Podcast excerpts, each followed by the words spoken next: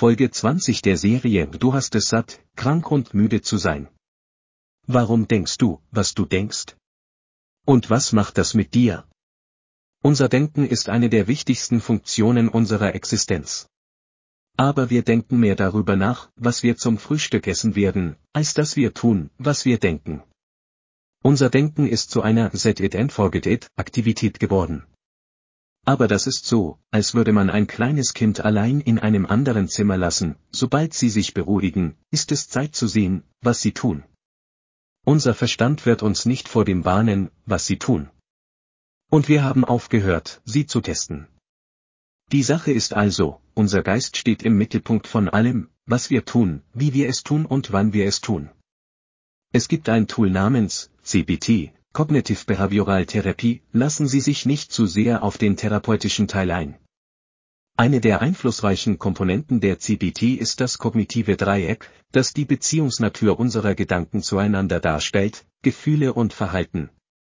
CBT soll Einzelpersonen helfen zu verstehen, wie sich ihre Gedanken auf ihre Handlungen auswirken. Es gibt drei Säulen von TCC, Identifizierung, Anerkennung und Management. Dieses Konzept besagt, dass das, was wir denken, dazu führt, dass wir auf eine bestimmte Weise handeln. Wenn wir also auf eine bestimmte Weise handeln, schauen wir auf uns selbst, was dazu führt, dass wir auf eine bestimmte Art und Weise über uns selbst glauben. Denken ist ein Teufelskreis aus Ursache und Wirkung. Wie Sie sehen, kann dies sehr hilfreich oder völlig katastrophal sein. Können Sie sich vorstellen, mit geschlossenen Augen zu fahren? Sie beschleunigen nach Belieben und biegen nach links oder rechts ab, ohne etwas über ihre Umgebung zu wissen. Sie können sehen, wie schnell unser Leben unserer Kontrolle entgleiten kann. Traurigkeit und Unglück können zu unserem Schicksal werden. Und da wir immer in dunklen und düsteren Ländern landen, muss unser Denken richtig sein, oder? Oh Gott nein. Unsere Gedanken können sich authentisch anfühlen aber unsere Gedanken sind nur Einbildungen zwischen uns und der realen Welt. Jeder kann jederzeit an alles denken. Dies bedeutet jedoch nicht, dass diese Gedanken richtig sind. Wenn wir uns an eine bestimmte Denkweise gewöhnen, wird sie uns natürlich vorkommen. Und Gewohnheiten, die sich aus dem Denken ergeben, werden zur zweiten Natur. Gewohnheiten können konstruktiv oder destruktiv sein. Wir sind uns alle einig, dass es in unserem besten Interesse ist, konstruktiv zu sein. Aber woher wissen Sie ohne Beurteilung, wie sich Ihre Gedanken auf Sie auswirken? Unzählige Studien zeigen einen direkten Zusammenhang zwischen unseren Gedanken und der Gesundheit unseres Körpers, von Hypochondrie bis hin zu alten Kulturen, in denen Mystiker und Schamanen sich gegenseitig in den Tod führen konnten. Wir fügen hinzu, dass unser Gehirn die entsprechenden Hormone freisetzt, wenn eine bestimmte Gedankenfolge stimuliert wird. Hormone können je nach Denkweise hilfreich oder schädlich sein. Unser Gehirn unterscheidet nicht zwischen Fantasie und Realität. Dadurch können wir unseren Körper auf tausende von Reisen mitnehmen, während wir zu Hause oder bei der Arbeit auf einem Stuhl sitzen. Überraschend ist, dass unser Geist jeden Tag von einem ständigen Strom von Gedanken erfüllt ist, von alltäglichen Aufgaben bis hin zu tieferen Betrachtungen über das Leben und die Welt um uns herum. Untersuchungen zufolge hat der durchschnittliche Mensch etwa 60.000 Gedanken pro Tag. Laut der National Science Foundation sind 80% unserer Gedanken beleidigend und 95% wiederholen sich. Leider gibt es bei uns viele negative und sich wiederholende Gedanken. Wir alle haben Gedanken und Gefühle über uns selbst und über wesentliche Aspekte unseres Lebens Beziehungen, Arbeit und Schule, Studie. Wie Sie sehen, steckt so viel Kraft im Leben, dass wir sie dem Zufall überlassen.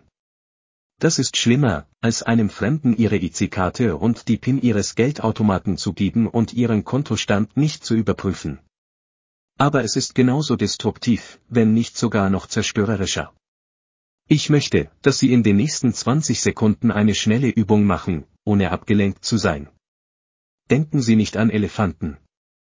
Was auch immer Sie tun, befreien Sie Ihren Geist vollständig von Elefanten. Ich bin sicher, Sie haben schnell gemerkt, dass das alles war, woran Sie denken konnten. Sollen wir mit dem Wind oder gegen den Wind verkaufen?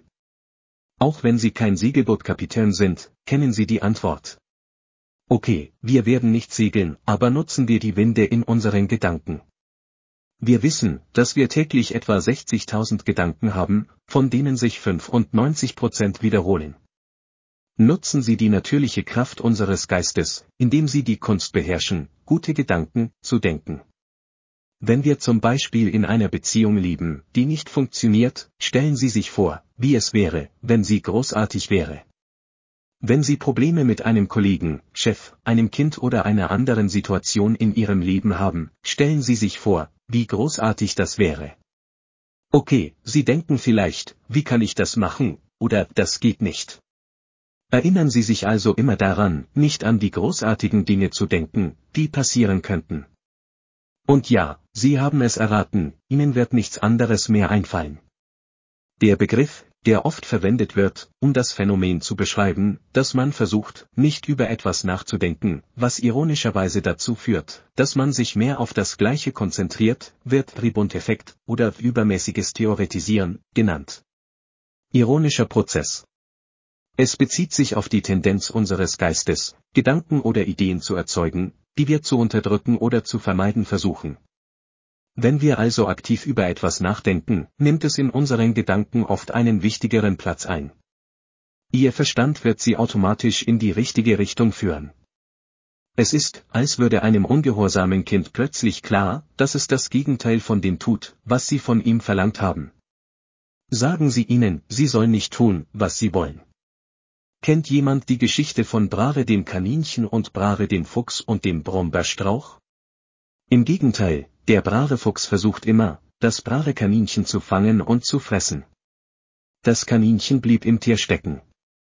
Der Fuchs ist dabei, das Kaninchen zu fressen.